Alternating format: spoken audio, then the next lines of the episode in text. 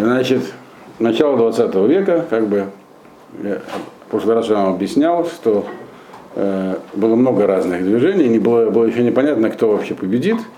Сионизм был только одним из, э, так сказать, был одной из идеологий, и даже казалось тогда, что не самой мощной, потому что, с одной стороны, в отличие от всех остальных, он э, предлагал как бы такое реальное решение, вроде близкого, прямо сейчас планирует создать государство, что, в общем-то, было спасительным, а с другой стороны, больно утопичным. Все остальные предлагали реальные решения, то есть там сами культурные автономисты, социалисты, а как, как так сказать, общие, так и сугубо еврейские.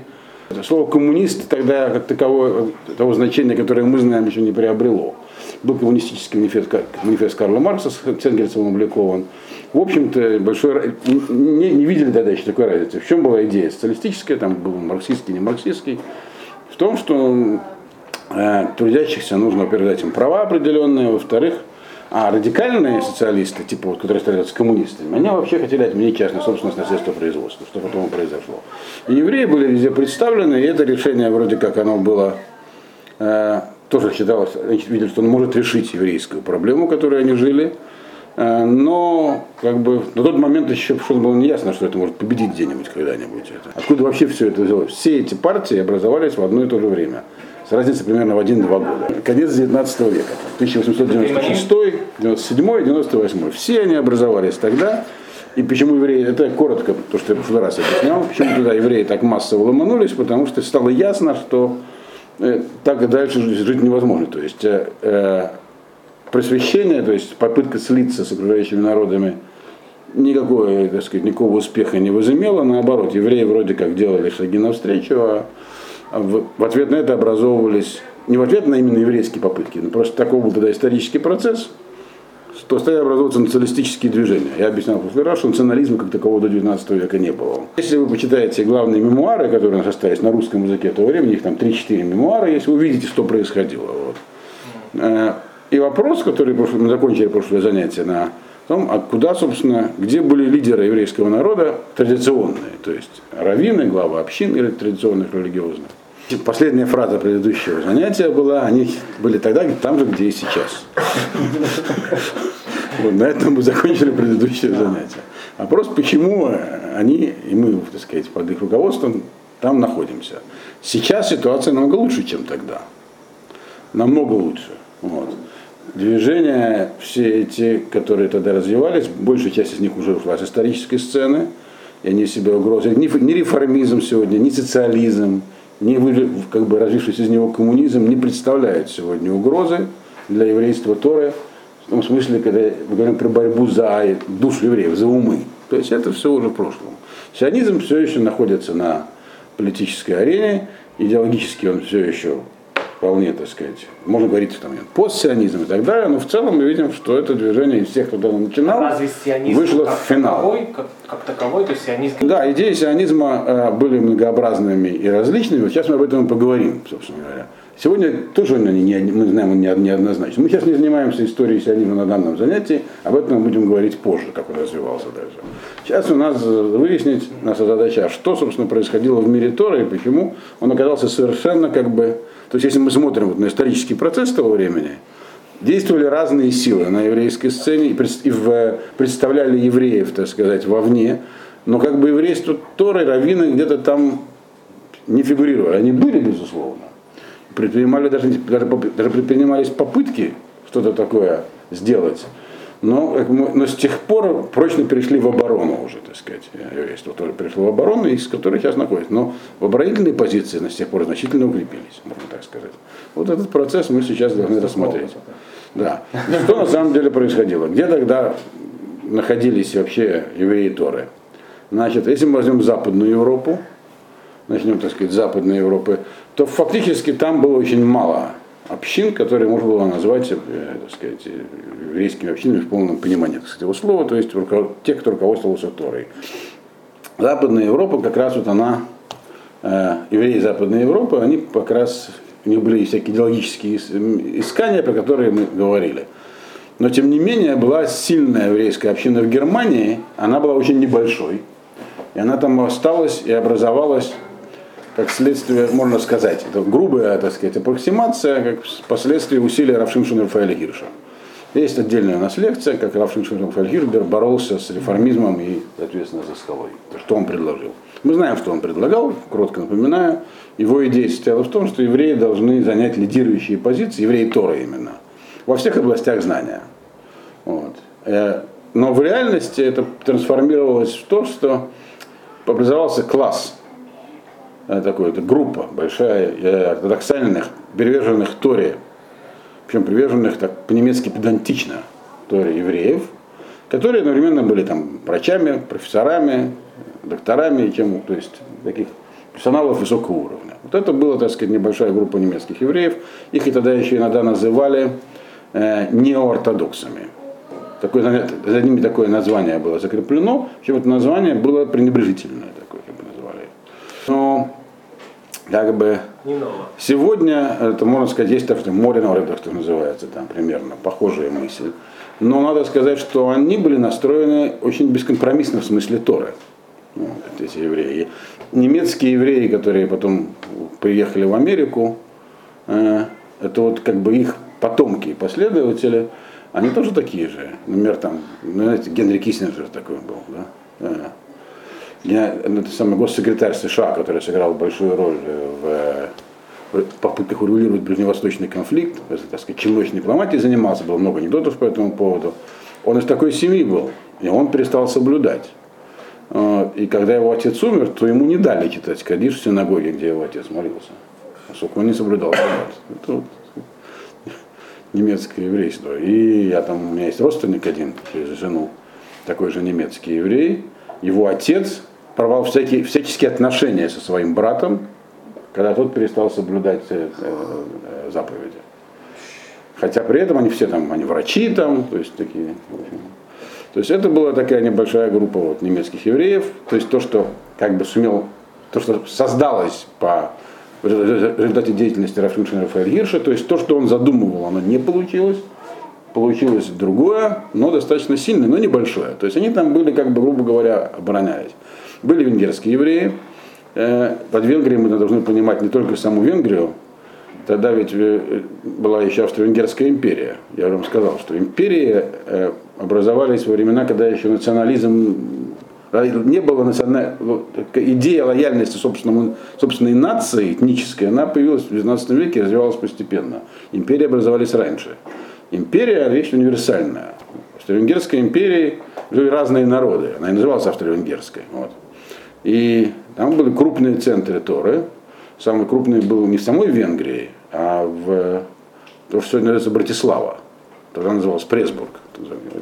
Там была система имперских городов, то есть крупный город. Но это относится, так сказать, к движению Унгарин. Значит. И, в общем, в Восточной Европе были еще отдельные общины, но они как бы не играли большой роли. То есть центров учености было еще, в Берлине была э, Ешива, где готовили раввинов, Равильцхаймера, которая тоже относилась к этому вот, немецкому э, э, такому разновидности еврейства ортодоксального. Крупнейшим центром тогда еврейской религиозной мысли была Польша. Э, до войны, мы знаем, никакой Польши, до Первой мировой войны никакой Польши не было. Так? Вы знаете, в курсе, наверное. Она была разделена между Австрией, Россией и Пруссией изначально. То есть, да, потом, соответственно, оказалась между Германией, Австрией и Россией, Российской империей. Вот. Там у него есть, там, что, как, как, как смотрят, там описывают, как э, пограничники, пограничники смотрят на разные паспорта. И там написано, на польский, так сказать, глядят как в афишу коза, на польский выпячивают глаза в этой, в, в, тупой полицейской слоновости, откуда взялась такая страна, и что это за графические новости. То есть Польша. Последний раздел Польши произошел при Екатерине II, и с тех пор Польши не было. Это, про это я говорил в более ранних лекциях, и тогда вдруг в Российской империи оказались евреи, с которыми было неясно, что делать, до этого их там не было. Вот, собственно, евреи не селились никогда в России. Вот, им не разрешали, они сами не шли. Россия пришла к евреям. В Польше э, в тот момент, э, до, до Первой мировой войны, Польши не было, но было Великое Герцогство, и, собственно говоря, оно было частью Российской империи, и там жило очень много евреев. И там были все главные центры еврейской учености. И когда образовалось польское государство по итогам Первой мировой войны, мы знаем, что по итогам Первой мировой войны э, Америка, в общем-то, стала выходить в мировые лидеры. И Британская империя еще существовала, и французская тоже, они еще были великими державами, но все уже были должны сильно, очень, так сказать, финансовом отношении зависимы от Америки. Америка вступила в войну только в 17 году. Вот. И президент Вильсон, поэтому он диктовал условия в общем, послевоенного мира. Это его пункт, программа его была в том числе, что не должно быть колоний больше. И все эти империи распались или образовались национальные государства. И, в общем-то, мир Ешив и, и ну, так сказать, главные мудрецы Торы были, оказались на территории Польши в основном. Мы знаем, что была попытка э, в конце гражданской войны как бы захватить Варшаву. Э, Западный фронт туда продвигался, там первая конная армия, фронтом командовал Тухачевский. Это операция. А? Тухачевский нет. Тухачевский гвардейский офицер, Михаил Тухачевский впоследствии расстрелянный Сталиным, Сталиным. А он э, был э, действительно офицером гвардии, перешедший на сторону большевиков. И достиг э, дворянин, естественно, достиг больших должностей, пока не был казнен как немецкий шпион. И со всеми остальными, там, там из, из, из пяти маршалов или семи, там, трое было казнено сразу. Так вот, мы сейчас у нас более, сейчас у нас не эта тема. Евреи в революции и так далее, мы это упомянем. У нас сейчас задача понять, в период всех этих, так сказать, тревожных лет, перед Первой мировой войной и сразу после, где был еврейство Тора.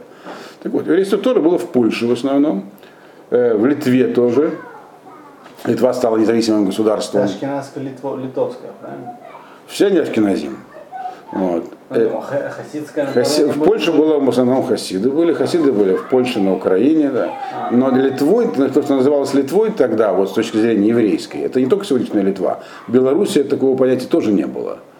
Вот. Литва и Белоруссия, это там, там, когда мы, я говорил про, у нас есть лекция про историю хасидизма, там я объяснял, да. что, что попало к хасидим, стало хасидским, что осталось не хасидским. Вот. Это, это... Белоруссия когда стала Белоруссией? Белоруссия стала Белоруссией, когда же она стала Белоруссией? Я думаю, что она стала Белоруссией только после, после, после Второй мировой войны. Да. Там часть Белоруссии была польской, часть была советской. То есть, я не, не знаю, была ли Белорусская ССР в составе СССР перед войной, надо проверить. Была, по-моему. Может быть, наверное, была. Ну, то есть была такая. Ну, как бы оставим сейчас в покое эту историю. Это вообще интересно, потому что все эти места, там, все, все Прибалтика и Белоруссия, коренное население, оно не играло там до этого существенной роли. В Белоруссии главную роль играли поляки, а в Прибалтике немцы. Местное население даже часто запрещалось появляться в городах.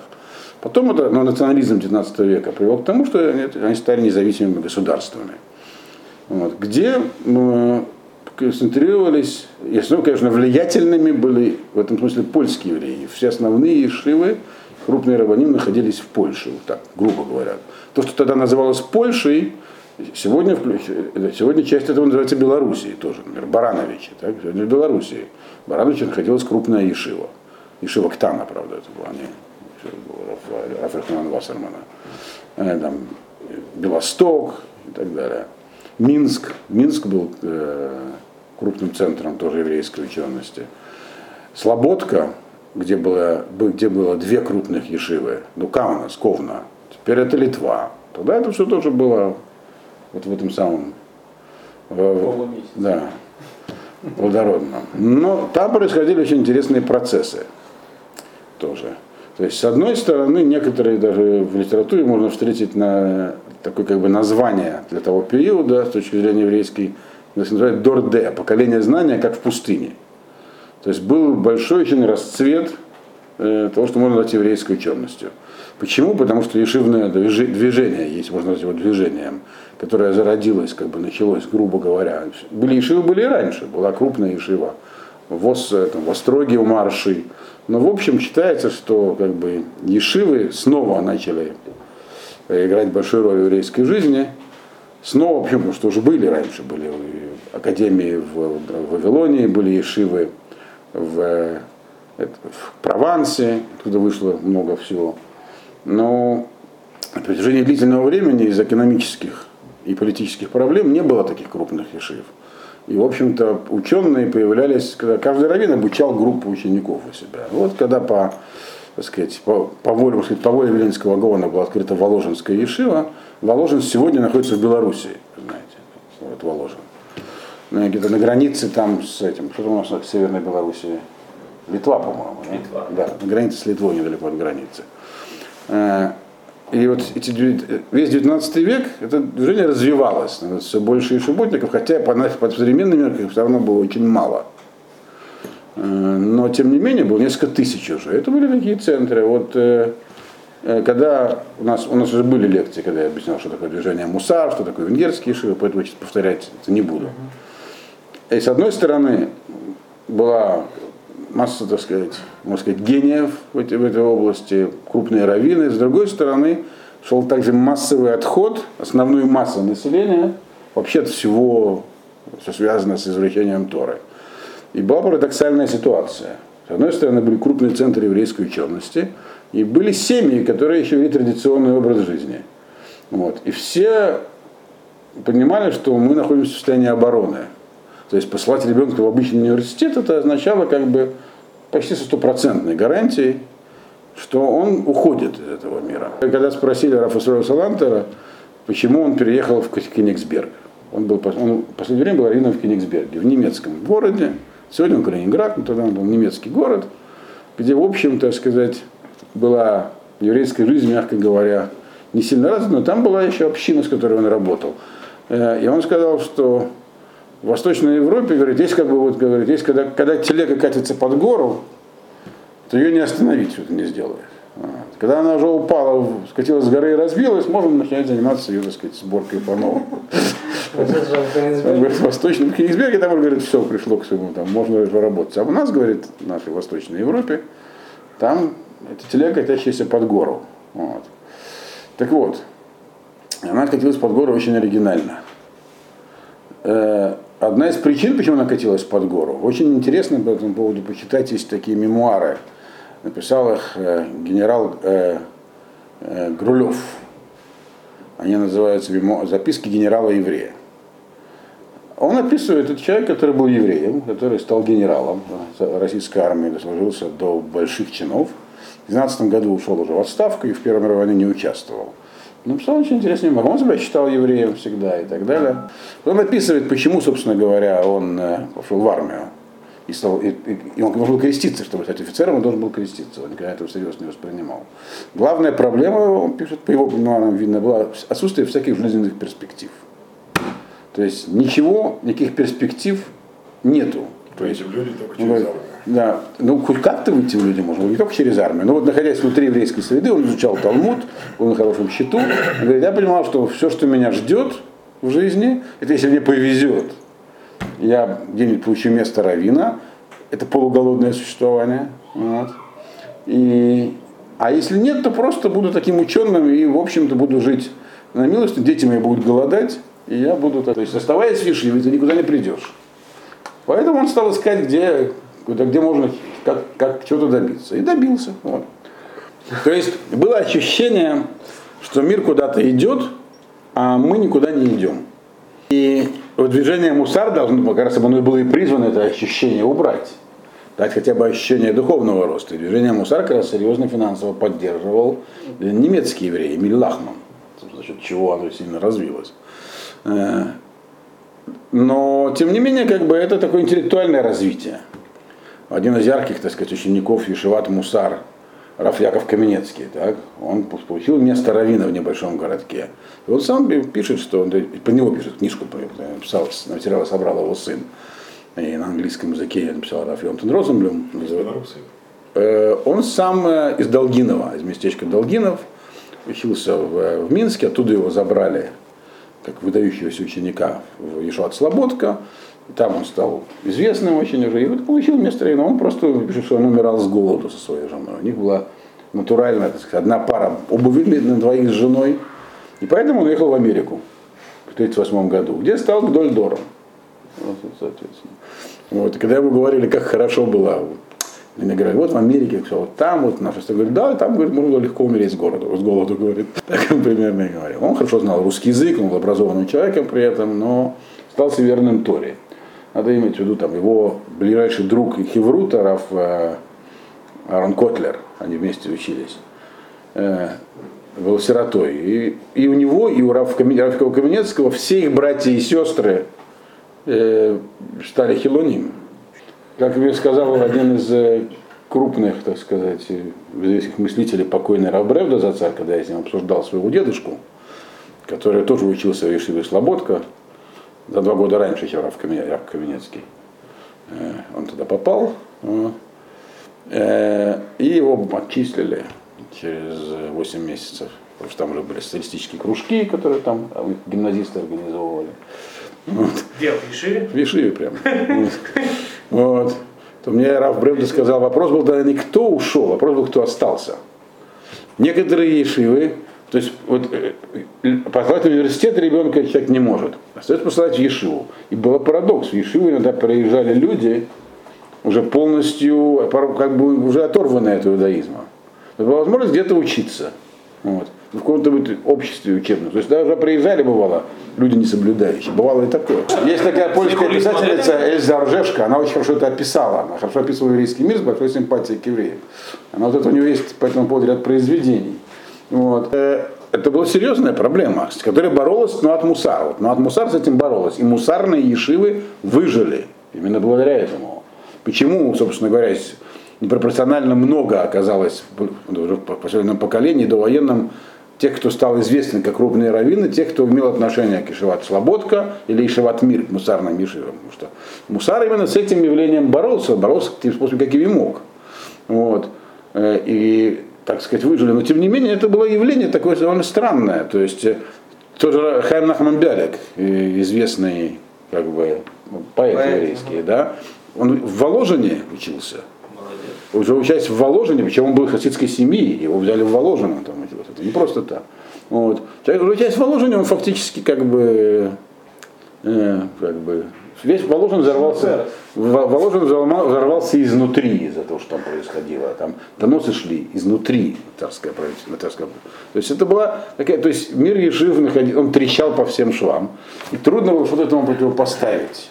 Вот в чем была проблема. А потом, когда началась первая мировая война, возникли финансовые проблемы. То есть еще и финансовая система рухнула. А плюс к этой финансовой системе большинство ешив находилось при фронтовой полосе, царское правительство всех евреев из прифронтовой полосы выгнало. И в 1915 году был издан указ, э, по-моему, в августе, э, директора, который по-другому назывался в Российской империи, Министерства внутренних дел, управляющего, по-моему, о том, что временно приостанавливается действие черты оседлости, евреям там можно было селиться в разных местах в целом России. Почему? Потому что они, царское правительство не хотело иметь евреев при фронтовой полосе, подозревая их в нелояльности. То есть я бы на месте этих евреев был нелоялен, это точно. Вот. Но не знаю, было ли там действительно проблема с нелояльностью и так далее, но тем не менее все, все ешивы оказались разбросанными где-то там, кто в Кременчуге, кто он в Ростове, почему он Рэбер Ашап, пред, предпоследний Любавический рэб похоронен в Ростове. Потому что и Любавичи тоже всех выгнали там из этого, из э, Леозна. Там. Вот. Э, то есть вообще как бы все просто пришло, вся система разладилась, пришла в негодность, и никак его не собрать. И вопрос был только вообще там выживания. Э, э, и тем не менее после войны, Первой мировой, на территории Польши возродилась э, ешивная жизнь. И стало, после военные времена общепризнанным центром еврейской учености была Польша. Вот. Потому что то, что дошло к СССР, там, конечно, ничего не осталось. Вот. Но Польша были после войны, после Первой мировой войны, да. Э, то, что было в Израиль, носило второстепенный характер. То есть Ешивы и Израиль не пользовались, и вообще мир, так сказать. В Израиле жили люди, которые Туда приехали многие, чтобы доживать.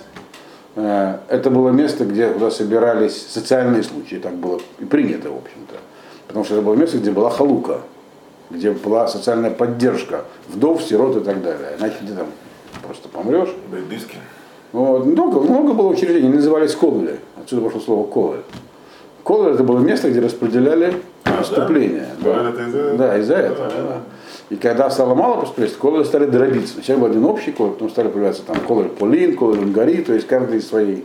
То есть как бы местность какая-то содержала, так сказать, своих собратьев в Палестине. Но как ешивный мир, он не, и не, не- не- то есть быть, грубо говоря, Раф Хескель, там, Левинштейн пишет, что когда он оказался без места, и было понятно, что как бы в Ешиве мир хотят видеть его в качестве Можгеха, но еще он не был другой Можгех, то он на три года поехал в Петахтику преподавать. Вот. Но как только пригласили обратно в мир, он бросил тут же и уехал обратно в Польшу. В Польше было много хасидских дворов. Самый крупный Гур. И гурский адмор играл большую консолидирующую роль. В Польше бурлила еврейская мысль, там было очень много евреев. А, И там, например, вот э, движение Байт Яков образовано, началось в Польше. Так? И когда оно началось, то его, в общем, восприняли в штыки, мягко говоря. Э, Эти школы называли Бейтесав, там и все такое. Бейтесав, некоторые недоброжелатели. Но, например, Курский Рэбе поддержал это дело, Хафец Хаим поддержал, и так это устояло. Значит, последователь- Чем плохо? Какой, кстати, девочек Учить. учить. Давайте им образование приличное. Это, это, это же были не маленьких, для маленьких девочек. Сегодня что называется Боятияков. Идея была уже девочек, так сказать, э, там, Семинар, э, да, как семинар. Давайте им какое-то образование. Тем, кто посмотрел вперед, было ясно, что если им не дать образование, то они как бы тоже уйдут. Сара Шнирер, которая все это начала, вот, она пишет, что когда она ездила, она еще сама была молодая девица, с не- неудавшейся личной жизнью, как, в общем-то, но личной жизнью нас не интересует. Когда она ездила по разным местам как бы, и устраивала собрания, объясняла, что это такое, то приходили девушки из религиозных семей, все это происходило по субботам обычно, в каком-нибудь зале. Обязательно кто-нибудь гасил свет, когда уходили. Я вот учился у Рафхайма Меркагана за царь, который у нас в Утами преподавал, когда я там еще учился. Он был вижницким хасидом. Не надо путать с Мердовидом Она, Кагана. которая не царь? Нет, это другой Кагана. Это Мир, Мирдовид Кагана. Я говорю про Хаймера Кагана. Они, как все Кагана, родственники. Вот. Но он был вижницким хасидом из Черновцов. Просидел достаточное время в советской зоне, потом был в ссылке, потом его удалось в 1961 году его отпустили по личной просьбе Леонора Рузвельт Хрущеву. Вот. Значит, но до войны он ездил, он был, работал как бы, вот, в организации, которая называется Агудат Исраэль, про нее сейчас мы поговорим, и разъезжал по разным городкам в Галиции, там на, на Украине, находился тогда в польской части, и там хасиды. В Траймовах, Шаббат, Тиш, все замечательно, утром прям в Траймовах тут открывать магазины. После Шахриса. Он говорит, что такое, что происходит вообще? А черновцы считались Западом для них, то есть как, как бы там что-то пограничное. Там говорили по-немецки, там говорили на разных языках, я знал нет, много языков, поэтому румынский, венгерский, и не, но дома говорил женой по-немецки. Вот. Жена у него была, правда, из Германии. Не она Нет. Его жена в 1933 году туда удрала из Германии, быстро разобравшись, что к чему. Вот. Очень хорошая была женщина, захоронали враха тоже, Гертруда, я знаю. Вот. Вот. Так вот, э, значит, ему они сказали, ну это у вас там на Западе, либо так, либо это. Мы тут, так сказать, вот. Да. То есть это напоминает, что как это выглядело. Я это хорошо знаю по рассказам своих бабуш, баба- бабушки и дедушки, которые именно в таких местечках родились и до- дожили до революции, где там родители были соблюдающие, дальше поколение уже там было так себе, то есть все там. Не, а как люди для себя вот это вот, мне это интересно. Да никак. В общем-то так, такая жизнь. Вот. Я сам видел стариков, которые, э, я таких много видел у нас вот еще, когда только начиналось там в Петербурге возрождение какое-то, еще были старики, которые учились в серьезной Талмуде Хаханим. Ни одного из них дети не то, что ничего не соблюдали, даже алфавита не знали. А они были строго соблюдающие люди всю жизнь. А, то есть они... Все они прошли. Они считали, у них я видел, у них я видел, какая психология была. Они считали, что все кончилось. Были люди, которые соблюдали халаф Исраиль в зоне. Вот. Но дети их, они их ничему не научили. Во-первых, потому что, наверное, считали, что это они тем самым подвергают их опасности. По другим масса других причин. Но тем не менее, было видно, что они считали, что на них все кончилось. Я, но это было в Советской России, где было насилие определенное применено. Хотя, э, но т- похожие вещи происходили не только в Советской России. Считалось, э, э, то есть как бы перспектив в жизни не видели. Такой из- известный э, российский философ э, Александр Зиновьев. Может быть, вы про него слышали. Он написал книгу. Нет. э, Написал книгу «Зияющие высоты» и еще много других книг, которые выдворили из Советского Союза и так далее. Он пишет очень правильно, что социализм был не, не, не принуждение и насилие, а соблазны и искушения. Появились перспективы в жизни, и многие их использовали. Так что, вот. Это вся та же самая проблема, которую пишет генерал Ну, Это и Гролев. Америка, собственно. Америка другая история. Про Америку у нас будет отдельная лекция. Америка там не надо это все валить в одну кучу. Да, там тоже... Процесс похожий, но другой. Вот. Значит, и, соответственно, этот, вот все шло на, на спад и на убыль в Европе. Есть статистика, сколько учеников училось в каких школах из, э, из э, э, евреев, которые жили в Польше. То есть на, большая часть, подавляющая, училась просто в обычных польских школах. Хотя там по, у них были отдельные, ну, там была диск, определенная дискриминация и сегрегация, не, не отдельные парты для них были. Но, но в религиозных школах училось 15% учеников. Это включая школу движения Мизрахи. Вот. Так вот, я упомянул такую организацию, как Агудат Израиль. Она вот важная организация. Как и где она появилась на свет? Спасибо. Да. Да. Она появилась на свет в 1912 году в городе Катовице. Вот. Это по Катовице, по-моему, находится в Польше, если не ошибаюсь. Э, почему, 12 почему в 1912 году? Это связано с развитием сионистского движения. Сионистское движение, как вы знаете, после смерти Герцля оказалось э, ситуацией, когда оно перестало быть актуальным. То есть, если до этого вся деятельность Герцля, Герцля была направлена на то, что вот мы сейчас построим еврейское государство, и ответ будет немедленным, он не собирался строить государство в 1948 году. Собирался его построить сейчас, то есть в начале 20 века в самом, или не- и решить наболевшую проблему. Он умер, не решив эту проблему. Более того, он испробовал все, что мог испробовать с точки зрения политических средств, и нич- не- они ничего не дали. Поэтому сионистское движение, оно, оно не само распустилось, потому что многие люди в него поверили и, не, и уже не видели другого ответа, так сказать, на болевший вопрос. Социализм далеко не всем подходил, как еврейский, так и нееврейский. Вот. Национально-культурный автономизм, так сказать, дитя э, Шимона Дубного, тоже был так бы, ограниченным таким, по крайней мере, так многие считали движением. перспективы этого социализма евреям, что они думают, что Ну, были, так сказать, евреи были как и в РСДРП, так и в бунте, это имеется в виду. Был еще Палий Цион, то есть чисто еврейский социализм и общие социалистические партии. То есть еврейские, они в принципе боролись за одно и то же, чтобы, как бы, изменив общее, общество, решить свою проблему. Продвинуться. Да. Но только бундовцы хотели при этом сохраниться как еврейское движение внутри этого общего измененного общества, а общие социалисты, которые, так сказать, Типа, шли в РСДРП, там, меньшевики, большевики, они говорили, «Нет, мы- нам, нам, нам, нам не нужна национальная особенность. В этом была их разница между ними. Вот. И те, и другие плохо кончили, в общем-то. Значит, э, Плохо их кончили. да, среди немарксистов, э, среди нема- немарксистов, социалистов тоже были евреи, естественно. Вот, среди эсеров, то есть не марксистские социалистические движения. Везде они были. Вот. Я вам рассказал, один из них даже был соблюдающим евреем, крупный человек, министр юстиции во втором правительстве Ленина, Витя Штейнберг, соблюдающий еврей был. И остался соблюдающим до конца жизни.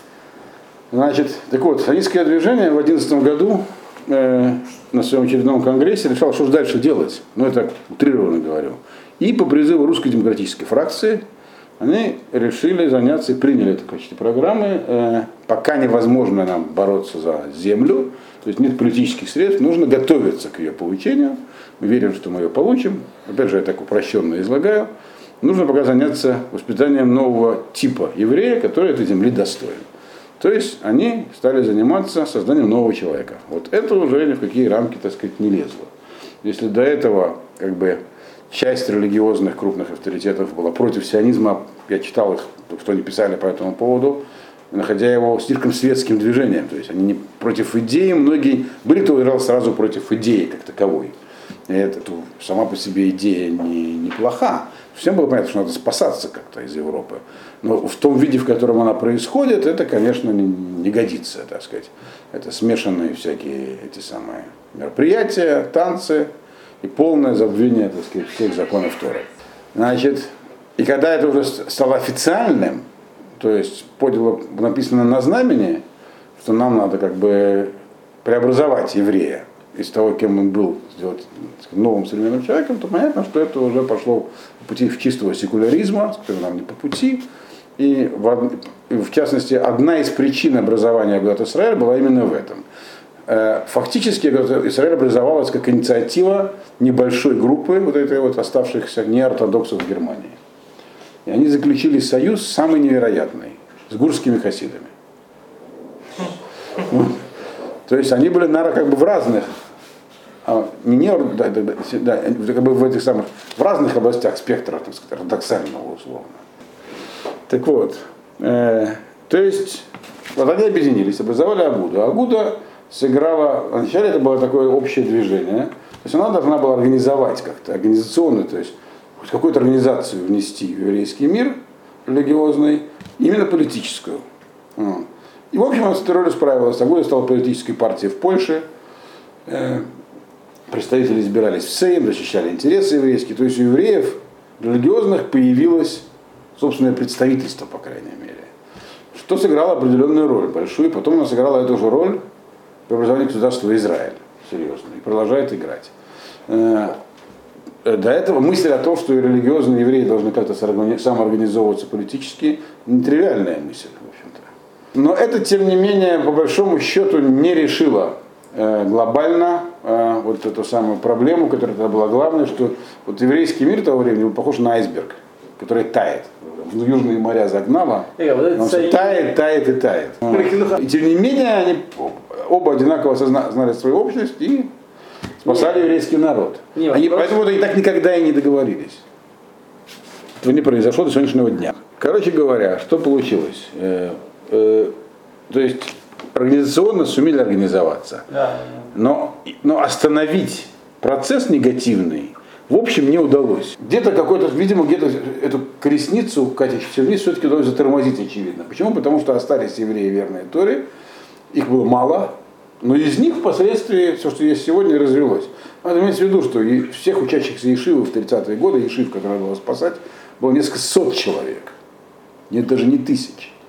Это был Ешивный мир. Несколько сот человек. Ешивный мир там, что там 200 или 300 учащихся.